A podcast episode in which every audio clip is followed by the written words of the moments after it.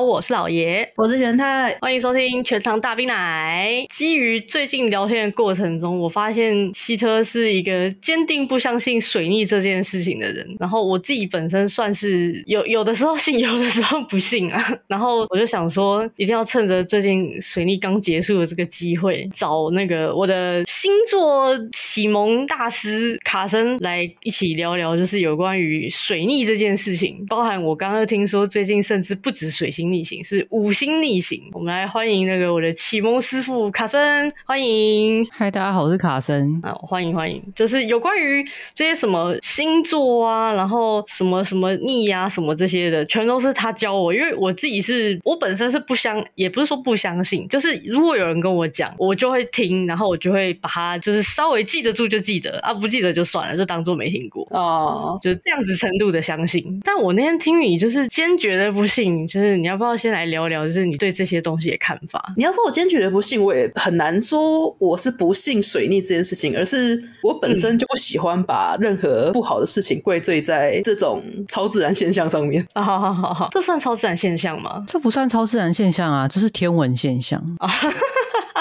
我不知道哎、欸，对这种事情而言，我认为我我自己啦，我自己是喜欢从自己身上找问题的哦。因为我之前是听说，就是卡森跟我说的，就说水逆好像就是一个把其实本来就有可能会发生的事情，就是凸显出来的样子。嘛，就是我的观点还是一样，就是虽然我我我其实当初一开始以为水逆是一个个人的情况，嗯，然后我直到跟老爷聊了这件事情之后，我才发现哦，原来水逆是全世界大家同时都会有的现象，嗯，可是那。就是难难道就是全世界的人在这一段时间内都会一起倒霉吗？嗯，他应该是说，就是大部分的人对于，因为水逆在这几年，它是一个会被媒体还有社群拿出来炒作的一个很很热门的关键字。确实，大部分人都不怎么看星座，他也是没有在看这些，可是他就会一直听到，每年大概会有三次左右，他就一直听到有人在水逆、水逆、水逆什么东西的。然后，如果你的了解是停留在某一个程度的话，差不多就会会觉得。是说，就是其实之前老爷就他有一天他就跟我说，是不是水逆？我说对，然后他就说，就是他的一个朋友就是希特啦，然后就是他就说，哎，可是你不可能把比如说工作上的某一些状况什么，你不可能都归咎于同一个共同性的现象。这样，我觉得这个话没有不对，但是应该是建立于对水逆这个现象本质上的其实没没有真正的理解。当然，我们不能是说打个比方讲，我那天听完这个话，然后我就就问老爷说，你的朋友是不是摩羯座？哎，他就说我我不知道我朋友的生日。对，我说那你去看看。后来他看了一下，他就跟我说，呃，几月几号这样。然后我就说，对，那就是摩羯座。那为什么呢？因为我上一次听到类似的这一个质疑，但是当然是不一样的说法啦，不一样的口气。但是差不多这个逻辑的一个话，也是一个摩羯座的人说的。还有老爷本人，他的上身也是摩羯。就是也意思是说，就是摩羯本身就不太会去信这种东西吗？我觉得就是希特刚刚他讲的，就是这个逻辑是在于是说，我不习惯把我我在工作上，我今天出了一个包，那我我觉得不能。能把这个包归咎于一个感觉很像超自然或是我不能控制的的现象，而且这个现象大家会认为，哎，水逆是一个共通性，哎，就是几月几号到几月几号，全世界都在水逆，因为水逆是一个天文现象啊。你不要说全世界的，全宇宙都在水逆，因为水星就只有那一颗，然后时间到了它就是会逆行。嗯，然后以地球人的角度来讲，它一年大概就是会有三到四次都会发生这样的事。那进行到是说，那难道这个段期间全世界的人都要倒霉吗？或是全世界的人都很混乱？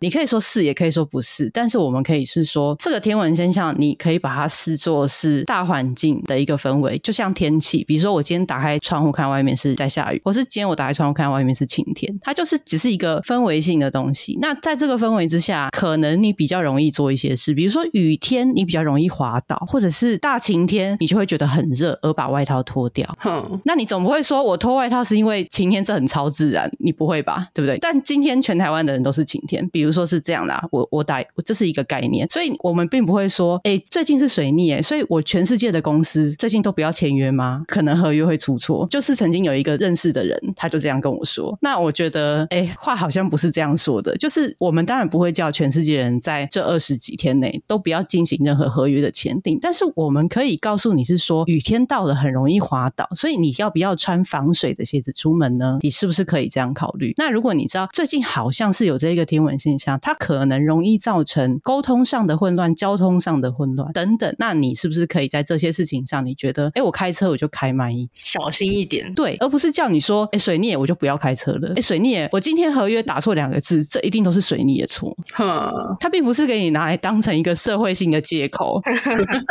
正常的占星师都会跟你说，这个东西的本质是要提醒你留意，所以占星师都会说，水逆期间提醒你多留意。可能平常你签合约之前，这份 Word 档你只看了一次，你就把它丢出去。那水逆期间，你可能就是再多看两下，这样子可能会不会比较不会出错？它就是一个提醒你的期间，这样。所以它其实并没有那么的，不是说我全世界到这二十几天你就不要开车啦，也不要签合约啊，然后也不要跟人家讲话，因为讲话很容易吵架嘛。那哪一天讲话不容易吵架？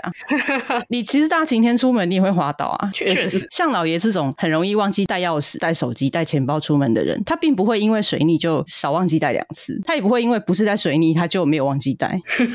这样老爷，你有体会到水逆的差别吗？我我感受到了，然后你的那个陈述，我觉得非常的精辟。但是你为什么要铺露我出门会忘记带东西的事情？没有关系啊。我以为这是你的人设，你没有这个人设，不好意思。你要说这是人设吗？那那也可以算是一种人设吧。我就确实很容易忘记。我以为你在这个 podcast 可能是有一些精明能干人设，可是刚刚破灭了，这样好像也也没有诶、欸。哦，也没有。那所以听众也没有破灭了，他只是多了解你一些这样。没有，觉得老爷在这个节目的人设一直都是感觉是比较逻辑缜密那一型的。对，你破灭了，你破灭了。出门忘记带东西就不能缜密吗？出门忘记带东西跟缜密应该是反。意思吧，好，好像有点道理。应该是说你的缜密是选择性的啊，uh, 对，就是呃，我今天要做一件事情，我开始很专心的在思考的时候，我就可以很缜密。可是如果今天是很匆忙的，或者是我的心思不在这里，那就会有非常多的疏漏。你就是看人下菜吗？这个话哇，这个话题上升成这样吗？没有没有啦，是上升的太快了一点哦。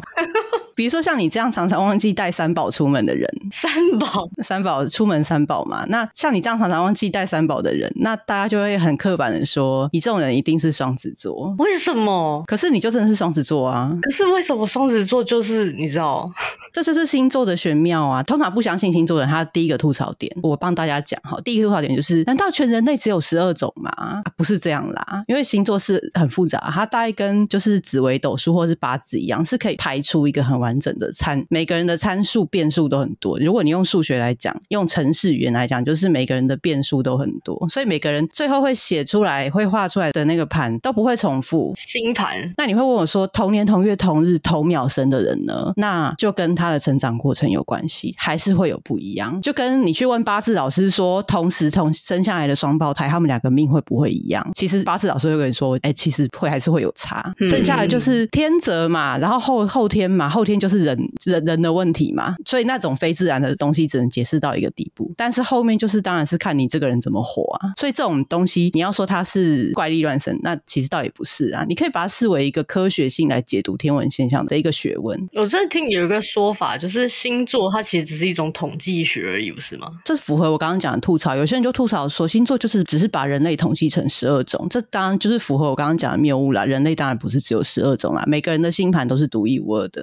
嗯，但是你要说星座是一种统计学，它是对的，因为它就是统计，就是这一个行星它的运行之中。就像水逆之中，我们可能从古到今，经过几千年的统计，你发现水星在逆行的时候，水星它掌管的可能是沟通；它在逆行的时候，人们很容易沟通混乱。这可能是经过一段很长久的时间统计出来的结果。你可以这么说啦。嗯，希特你，你你能够就是对这个话题，你是会相信，还是你会有自己的解读？该怎么讲？我会听这些事情，就是我自己本身很喜欢，就是接触可能不管我信不信的一些消息。嗯。嗯，但是我自己比较 prefer 就是就是要用人的角度去解决这些事情哦，所以你不是那种会去很 focus 在这种星座话题的人吗？对，就是命理啊、星座这种的，我就是我会有兴趣去听，但是我不一定会信哦。所以你对自己的星座是有一定就是认知的吗？我没有，我就是光提到紫薇跟上升什么之类，已经超出我的理解范围了。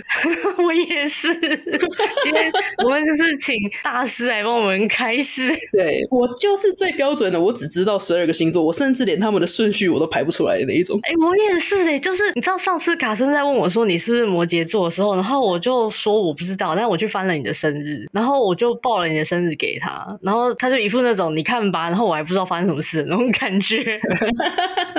就我连那个星座对应的就是生日时间我都没有办法对上，我也是只能知道我自己的。对，我是建议啦，我觉得因为玄学我大部分都多少知道一点，只是知道的多还是知道的少。然后我有一个我有一个朋友，他他是金牛座的，我们今天都先帮人上这个 tag 好了啦。就是我有一个朋友，他是金牛座的，那金牛座土象嘛，大家都觉得应该是偏理性的，应该都会先以理性的方式去理解他所接触到的事情。所以他说他从来都不信这些的，但是他很喜欢人类观察。我跟他说，我也很喜欢人类观察，就是姑且你信不信星座这些东西，但是我们对你身边的认识的人，你会有你自己的一套观察。就是比方说，我发现老爷很容易忘记带三宝出门，这跟他是什么星座无关，但你观察到的现象就是这样吧。他可能说十次，可能里面有五次会忘记带，但是最后你会发现，双子座的人他确实有健忘的特性。然后你再去检查很容易忘记带三宝出门的人，你去检视的时候，哎，他就是双子座。哎，你会觉得这算是巧合，还是一个套路，还是你把它套进去后设？你要怎么想都可以。可是当这一个情况，你试图用科学角度说，我把我把这些算命，或者是我把这些玄学，我把它当成一个科学的方式来去检验我观察到的对人、对社会、对我平常观察到的现象。当你套进去的时候，你可能会常常发现，好像怎么都吻合，其实会是这样的。所以就是怎么讲呢？我们不要说玄学是无法掌控，或者是说玄学就是你注定就是这样的，因为你是双子座，所以你会掉东西。我觉得是反的。我觉得我们我们这样理解是不对的，这样理解就是会变成就是被社会大众吐槽，人类只有十二种，而、不是这样。所以我们应该我们应该理解的是，因为他很会掉东西，我们对他的观察是他真的很会掉东西，啊最后我们发现他真的是双子座。我们我们应该用用这样的方式来理解。我我之前听过一种说法，以这个年代来讲，我们可能从小就多多少少在电视上、在网络上会听到有关每个星座不同的一些刻板印象的性格，就什么比较固执啊，比较爱家，或者比较呃爱干净啊，类似这种东西。我我之前听到的是他们因为从小听到说，哎，你这个星座你就是怎样怎样怎样的人，所以对他们好像有点产生了一点点的暗示。所以当然不是说什么健忘这种东西可以是靠自己去控制的嘛。可是我在想，象是一些就是可能真的是比较顾家啦，或者是比较怎么样那种呃，可以经由我们自己去练习，或者是长时间的给自己的暗示去改变自己的性格这种东西。哦，你的意思就是说，因为已经有了一套这个，然后你从小就一直被这样洗，被这样洗，然后最后你也会觉得自己真的是这样子的人。对，就是会不会是一种心理暗示？我有听过这个理论，我觉得这个理论它可能发生在部分的人身上。哦，不过就根据我长久以来我接触过的案例哈，因为我对我接触过的人，我会记他的生日还有星座，这是我的习惯。然后我所接触过的很多很多的人，其实还是蛮多对于这个 take 是困扰的。比如说我是摩羯座，我应该要很一板一眼吗？可是我觉得我我没有一板一眼啊。嗯，像这样的疑问还是不断的发生在很多人的生活当中，所以应该没有这么多人他可能有被潜移默化到。那比如说射手座，他还是会烦恼说我没有爱自由，很开朗哎、欸。像我就是一个我我完全没有觉得我很爱自由的射手座。射手座，哎、啊、你哎、啊、你是不是很爱玩？你是不是很爱跑夜店？你是不是不喜欢被人家问你行程？啊，以上都没有哎、所以就是还是蛮多人有这个困扰的啦。就是 Take 它其实不是这么的吻合，所以大概也没有这么多人。因为我从小就听我是射手座，我应该要很爱自由，我应该要上夜店。我倒是没有疑惑是说怎么办？我还是没有去过夜店。可是我是射手座，我是不是应该要赶快在几岁之前去一下夜店？或是说我并没有在我的脑海潜意识中深藏着一个念头说，说好像该去夜店了，都几岁了？但是可能真的有脑波比较弱的人，他会因为这样，他把这个东西，我们不要说进到，可能没有进到这么深层，他可能是把它拿来当他的社交上的一个标签来使用。比如说我讲老爷好了，嗯，他可能因为觉得哦我是双子座，他可能就把它拿来当他的社交的一种谈资。就比如说他就跟人家说，人家就说，哎，你怎么又忘记？他就说，我就双子座嘛，这样子。哦，其实他他并不是真的刻板印象了，他就只是一一个谈资，因为大家都会有一个，哎，双子座很容易健忘嘛，然后那这个就是一个谈话的时候的，只是一个话题，那人家听到就会笑一下说，吼，对吼，双子座你，所以你又忘记了，对不对？哎，有一说一，这点我贯彻的很好，因为我连双子座有健忘的这个特征我都忘了。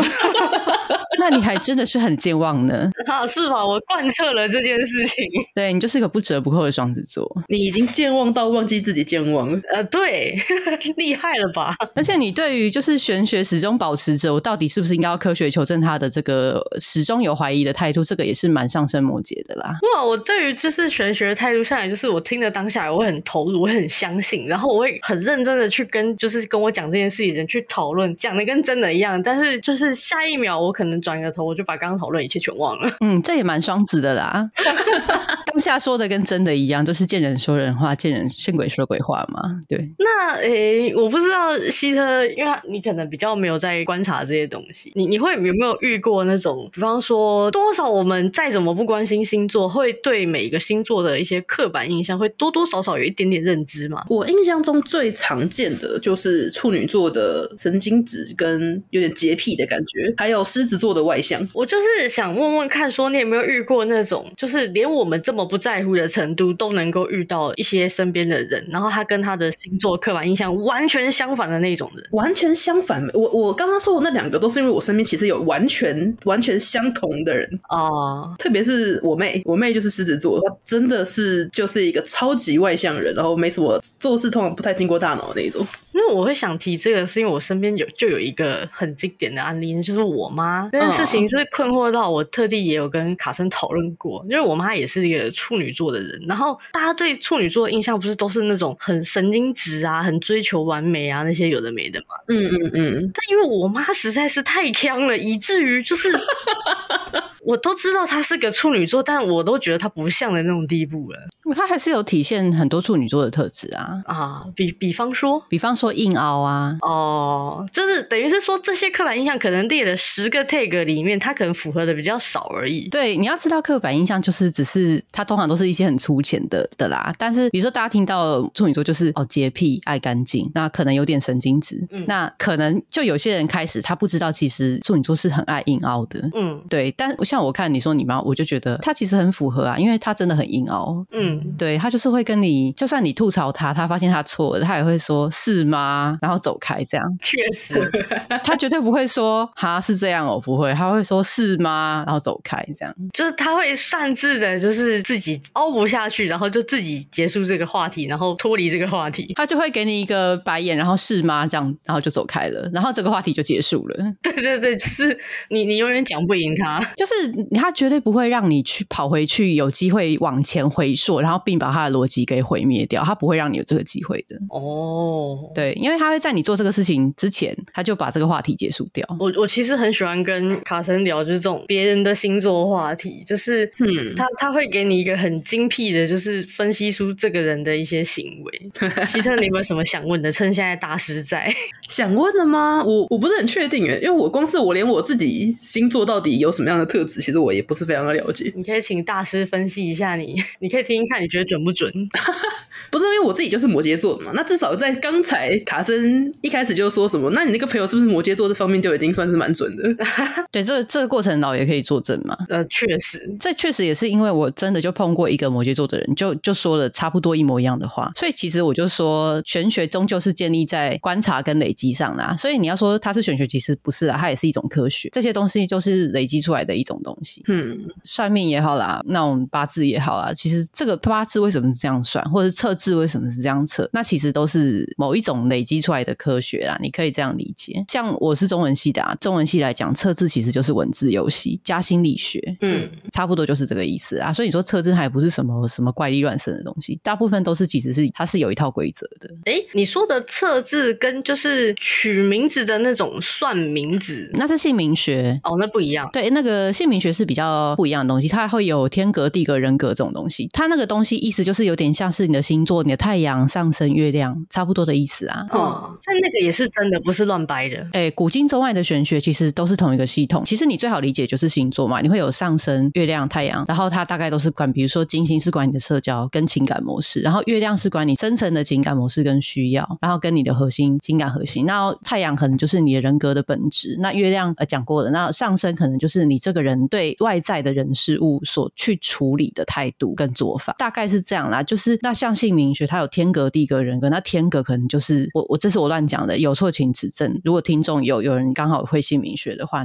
你就当做我在乱摆。就这边就是举个例子啊，对，那比如说天格哈，那它可能就是上升，那可能地格就是太阳。我我我是打个比方啦，就大概这样哦。就是你发现那个原理都差不多，所以你说这真的都是玄吗？好像也不是真的都是玄诶、欸，可能是老外的科学跟中国人的科学可能有点不一样。可能老外欧洲人他的科学是用天文观察，最后累积成占星学。那中国人可能是写字，他喜欢写字，因为中国有中国字。那写久了，哎、欸，也是可以归纳出一个系统。所以是这样的，姓名学其实也是姓名学蛮深奥的，这这个我就不太懂。但我大概知道它是有一个结构。所以姓名学跟测字是有一点不同，测字比较粗浅，测字比较接近心理测验，我可以这么说。其实它就是一个心理测验。可是这样子算的话，星座它是你生下来是你自己带的天生的星座嘛？可是你的姓名是由父母决定的。哎、欸，对，所以有些人他会去改名字。嗯、呃，姓名学它比较会是偏后天的东西，所以有些人会像姓名它是可以改的。所以有些人会讲哦，你如果改了名字，他就会跟你说你要叫我改过的名字。他会委婉的跟你说，你不要叫我原本的名字。为什么？因为就是希特讲的，姓名是外在的嘛，外在赋予给你的东西，这个东西要人家喊了才是你的，才有用哦。都没人喊的话，那就跟你没有连接啊，它不是你啊，它就发生不了作用。所以，当你在姓名学上，我是后天，我这姓名不好，我可以改一个笔画好一点的，对不对？我结果改了之后没人叫啊，那有点功亏一篑，因为没人叫就等于他跟你没有连接。所以姓名学老师会说，他会交代说，我帮你改好了，然后还会交代那个人说，你回去要跟你的所有认识的人说，要叫你的新名字。为什么？就是因为这样。哦，我堂弟堂哥他们就是有改过名字，可是我只能说，不是他们家的人真的会记不住，太下意识了。然后他们也还是，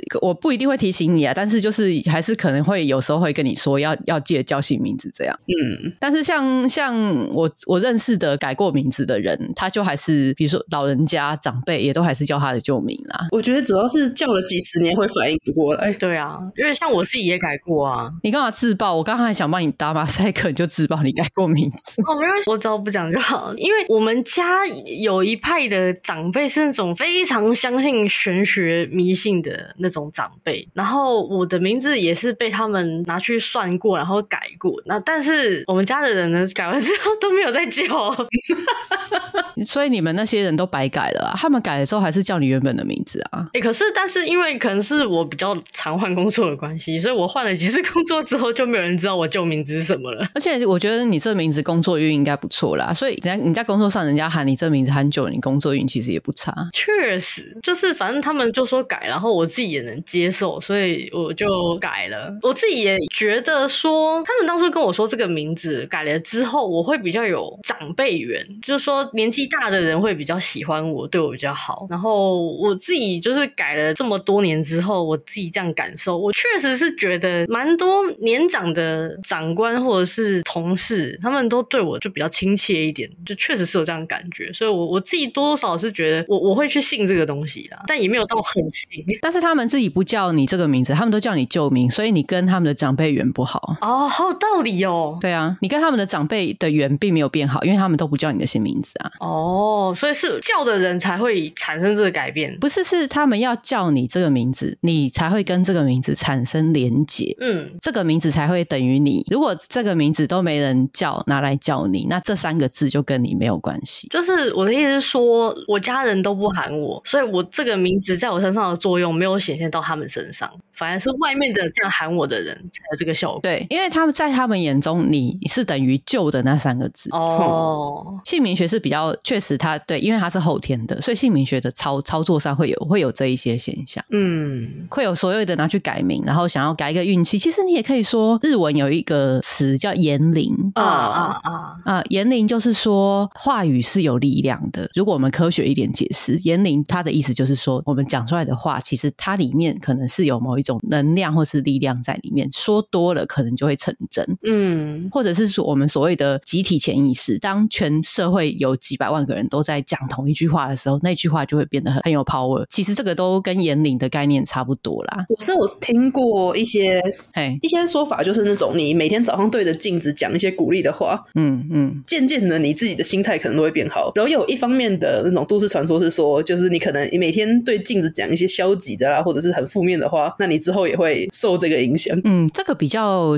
听起来比较像是就是自我催眠哦。哎、欸，可是我听到的是另外一个、欸，哎，就是说好像对着两杯水，一杯水就是一直对他说好话，一杯水一直对他说很坏的话，然后说在什么显微镜下看那个分子的结晶，两边的状态会差很多。啊，这个我有听过。水听得懂这个吗？我听到的是有对水的，也有听过是对花的啊。我觉得，我觉得对花的、对植物的，我觉得还能理解。对水，我就觉得有点。他就说那个水的分子结晶会被说好话，那一杯会长得特别漂亮。好 啊，这以前就多多少会听说这种故事吧。刚刚突然想到一件事情，就不知道当初那些鲑鱼改回来了没有。听说有的已经超过次数，所以就改不回来了。他这辈子都要叫鲑鱼了。对，他不知道小时候其实家人已经帮他改过了，结果他又改成鲑鱼。对，因为他现在身份证就应该还是长那个样子，什么鲑鱼之梦啊。现在就还是还是在那里梦啊，好丢脸。他只能交代所有的亲朋好友都要叫他正常的名字，可是他不能交代他大学选课的每一个老师要叫他正常的名字。所以每次选课，每次新学期，每次被点一次名，他就会再做一次他的鲑鱼之梦。而且他这辈子去所有那种公家机关要叫号的地方，都会大喊“鲑鱼之梦先生小姐”。感冒去看医生，然后护士那个护理师就会出来说“鲑鱼之梦，请进二诊。”不是，我觉得就是不论他自己是不是叫鲑鱼之梦，你能想象他未来的配偶的身份证的配偶栏要写鲑鱼之梦吗？我们会先质疑他会不会因为这个 这场梦而娶不到他的配偶。对啊，有可能，有可能。那像这样子会把自己的名字为了这个吃鲑鱼改成鲑鱼之梦的人，他可能是什么星座呢？我们就不知道。也许跟比较节俭一点的星座有关系。他可能觉得这个好处、这个便宜，他一定要占。像是这样的星座，可能吧？他可能是这这样的星座。我下意识觉得是金牛哎、欸，就是又爱吃又很节俭啊。比比如说啦，那如果鲑鱼之梦刚好不是，那我也不负责啦。只是我们我们如果把 take 又套回去的话，可能是这样。我跟我妹的名字啊，因为我们家我爸妈是韩国华侨嘛，对。然后我跟我妹的名字，其实当初我妈跟她的朋友讲的时候，他们的朋友一都以为她生了两个儿子哦，因为就是韩国的名字里面女生是不会用我们其中一个字哦，所以因为你们取名字的逻辑是用中文的逻辑取的字，嗯，他们还是用中文的逻辑去取的字，但是我跟我妹的名字在韩国人的眼中都是男生的名字，可是很有趣，很有趣的是我们的英文的名字，就是护照上面会有的英文名字嘛。对，还是照韩文的念法啊？哦，所以韩国人念的就还是觉得你们是男的这样？对，哦，我觉得这对你们可能也会有某种影响哎，因为如果一直这样的话，可能你们两个去到韩国就会特别中性啊，或是显现出一些比较中。如果你们两个在韩国待久一点，可能你们就会开始显现比较中性，或是比较男生一点的特质，这样说不定哦，有可能。因为希特现在就挺 man 的啦，是吗？可能在韩国会更 man，有宽阔的胸襟。我是一个有宽阔肩膀的女子。我现在已经很少有机会可以长时间待在韩国了，所以我觉得这件事有点难验证，有点难验证。所以，但如果你有机会在韩国休个长假，你可以验证看看。因为当整个社会的人喊你都觉得你是男生的时候，可能就产生某一种气场，可能就会影响到。哦，也有可能啦。我只是这么说，因为我我我还蛮少听过像这样的例子，我觉得很有趣。我也觉得蛮有趣的。对，然后以前就是。我那时候玄学家庭整出了蛮多神秘的东西，可以跟大家分享。包含他们那时候是算我的八字还是紫微斗数吧，然后就说我不太适合往南部发展，他说我适合住在北边，越北越好。阿拉斯加吗？我刚才想说，台湾对你来说会不会有点太难了？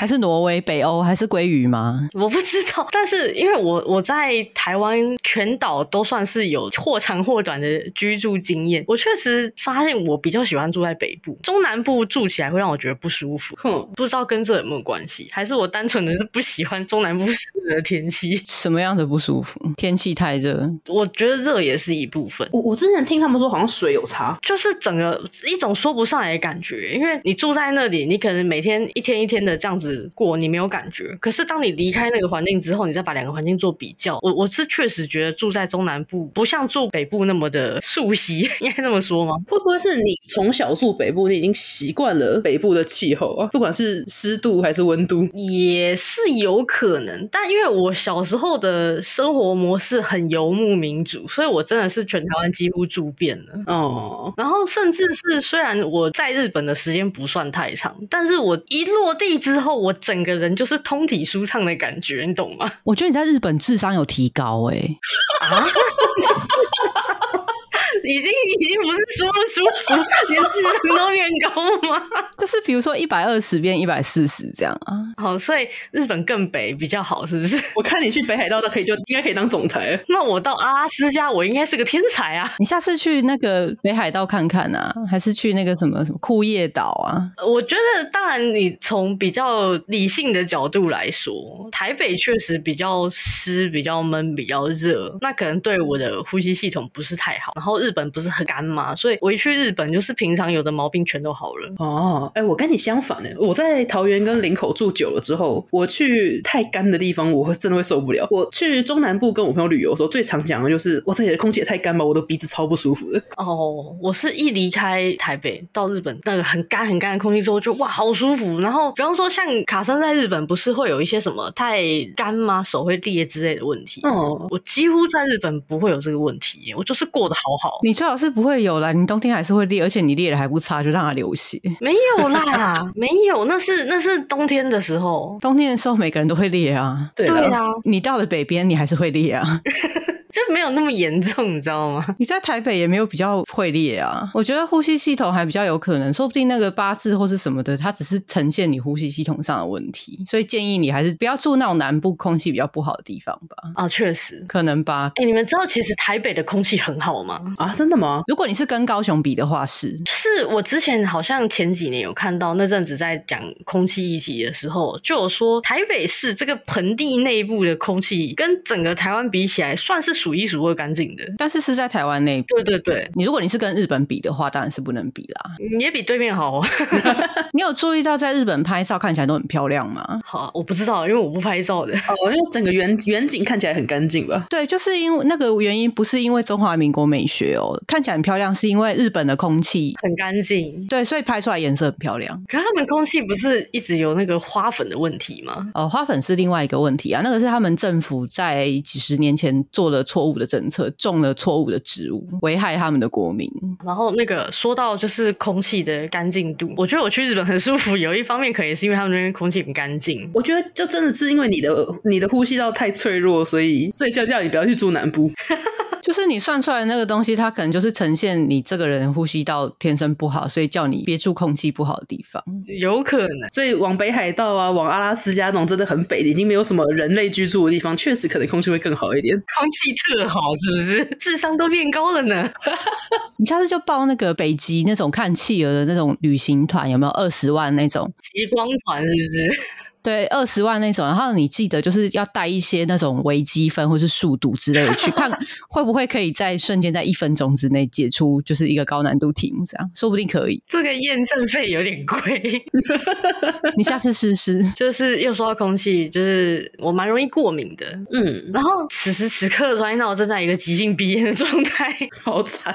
然后我就开始研究说，到底要怎么样才可以预防。然后我我最近发现有一个产品是塞进鼻孔里面的那种口罩，你知道吗？啊，它叫隐形口罩，有这种东西哦，而且有台湾的本土品牌。那你要买看看吗？我想试试看，对对，我我决定要买来试试看。如果用好用再跟大家报。它就是不是把你的鼻子塞住吗？没有没有没有，它就是口罩也不会把你的鼻子塞住啊。它就是有一些那种过滤的东西，然后你把它塞进鼻孔里面之后，就有点像是那个吸尘器有个集尘袋，有没有？哦，对，就是脏东西会在那个袋子里，然后你会吸得到空气。哦，所以就是等于是在你的鼻子里面装一个过滤器。对对对对对对对。啊，大家有跟我一样困扰，可以去 Google 一下。我不知道这件事情还能不能公布啊？你们不是原本想要拍就是跟早餐店有关的那种 YouTube 频道影片吗？啊，确实，这是可以说了，没关系。我觉得你不如开就就做这个的开箱先吧。你是说开箱口品牌透明口罩吗？对。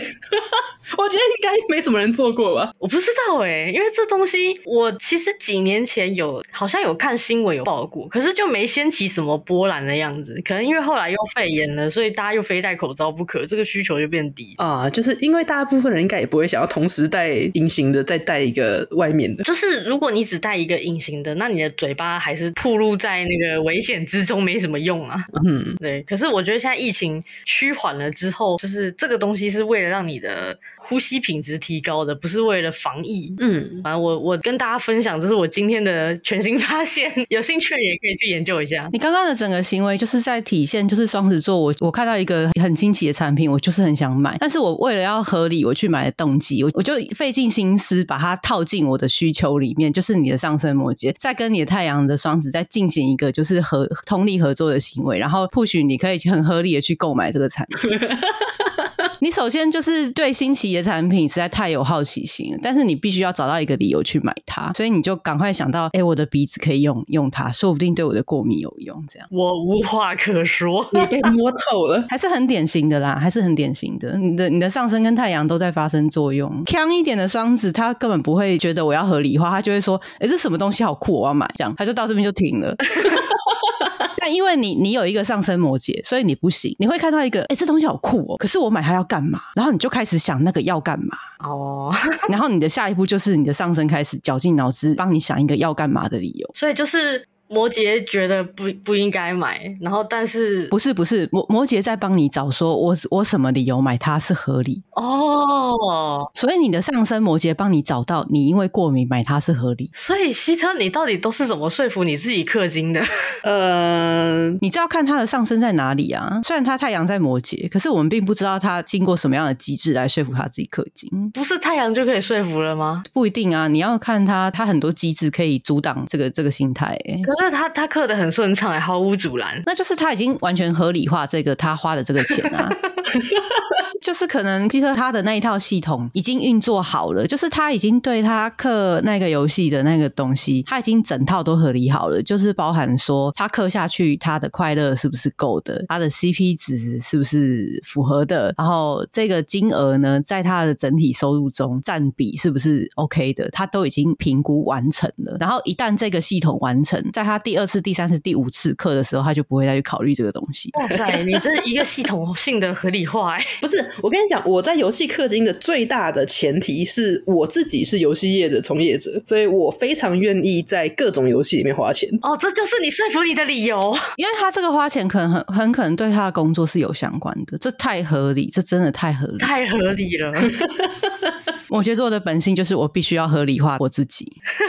这些上升什么紫微什么之类的，它是用生日去计算的吗？它要精确到你出生的时时间，就是几点？对，几点几分这样？好好困难。我现在是应该去我妈哦。我跟你讲，我那时候为了这件事情，我还去调我的那个出生证明。对，如果你真的爸爸妈妈都没有人记得，也没有人留，就是这些资料的话，你就只能去户政事务所申请一张，好像多少一百块还多少？啊，不是十块吗？我忘了。啊啊，对，好像几十块就可以拿到一张。那么便宜啊？对，可以拿到你当初的出生证明，因为卫保署有规定嘛，就是有接生新生儿医院，然后那个出生证明他们是必须要上传一份到政府哪里哪里这样，所以户政事务所他调得到那个东西。我现在有点好奇一件事情，就是呃，可能我们这个年代比较少，但是可能几十年前很常会有去报错误的生日，就是可能刻意要晚多少，对，这样子，这样那这样子的话，他不是打一开始各种就不准了吗？没错，所以就是你会发现有些老人家对这种东西，就是我们以台湾的老人家来讲哈，他可能不会去听什么星座嘛，那他他可能会接触到的就是生辰八字哦、嗯，这些老人家就很很光怪陆离的各种现象，就是像你讲的，因为早年哦，因为出生率的问题，大家都希望孩子健健康平安的长大，不是这么容易，所以他会晚报户口，嗯，而且甚至是晚报到以天或是半个月、一个月为单位都都有可能，就是确定他能活下去之后再去报，对，然后所以这个误误差就会很严重。可是哦，老人家很厉害，他很光怪陆离，就是他去报户口是那那一回事啦，可是他去跟人家讲帮我算生辰八字的时候，他的爸妈爸妈就会冒出一个跟户口完全无关的生辰八字，就说你的生辰八字是这一组，可是跟他户口名簿上写的完全无关。所以以前的老人家就是上有政策，下有对策。他晚报归他晚报，可是我要算生辰八字的时候，他可能就突然蹦出一个哦，你你是这样，我是这样这样。所以像现在现在的爷爷奶奶那一辈，说不定有的就会跟你说哦，我八字师是怎样怎样这样啦，就是跟你听到的他的生日好像都不不太一样，有可能是有可能的。那这样子还准吗？他们的应对方法是这样，当然，因为他如果他是照他记忆中真实的他出生的时间去套，那可能会是准的。嗯，可是他也记错的话就不准。哎，对，其实蛮有可能的，因为像我刚刚讲的那个方式，他是不是就只能靠爸爸妈妈自己把它记住？那如果爸爸妈妈从头到尾记得都是错的，那甚至于古早年代可能妇产科诊所里面的时钟也是不准的。我我乱讲的啦，我是说，因为早年什么事情都有可能发生嘛，所以就没救，所以就是有可能不准的，蛮有可能的哦。而且那种错误的生辰八字，搞不好还会潜移默化他一生哦，有可能。他也有可能就是他一直坚信那个错误的是真的，然后他真的受到那个错误的影响，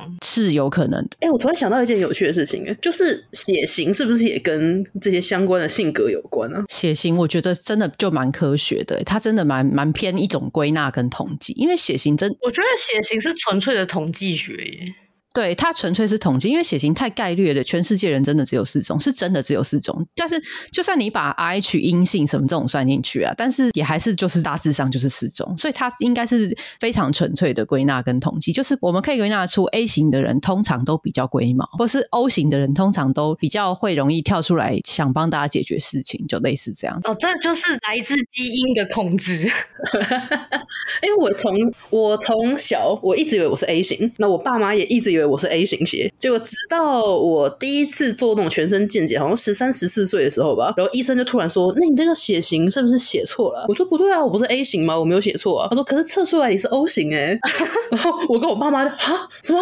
我从小我只以为自己是 A 型血，以为了十三年，是幸好这十三年中没有发生任何要跟就是处理我的血液有关的事情，就是那种 A A 加 B 的父母啊，然后冒出一个 O 型的，因为我们健康教育都有学过这样。我爸妈好像是一个 A 一个 O 吧，啊，一个 A 一个 O，所以一个 A 一个 O 要 O 的几率真的不高，他们就依照几率很合理，觉得你应该是 A 哦。可是我跟我妹都是 O 哎、欸，因为 O 是隐性啊，大家健康教育应该都有学过。我已经忘记了，还给老师。国一的生物应该就有教啊。那个我们其实时间也差不多，又到了该收播时间了。没有错，感谢卡森今天给我们带来这么多有关于玄学与科学的话题。是，确实是有趣。因为该怎么讲，以前也顶多是看那种电视节目的星座频道，然后看完就关了，不会再去说什么深入的研究了。难得身边会有这么深入钻研这个事情的人。我是觉得那种每日星座运势真的不太需要看啦，你真的不用看，就是今天处女座运势是又胖又丑，然后可能幸幸运物是绿色小物，真真的不用啦。我是真的觉得不用，这就不用了。可但是你可以了解一下你自己的星盘，我觉得对你的人生应该都多少会有帮助，这个不亏，所以我觉得大家都可以去算看看。好，那我们再一次谢谢卡森给我们带来这么多的新鲜知识啊！谢谢卡森，谢谢卡森，谢谢啊！也谢谢各位观众的听众的收听啊！我们下一次再见喽，大家拜拜，拜拜，拜拜。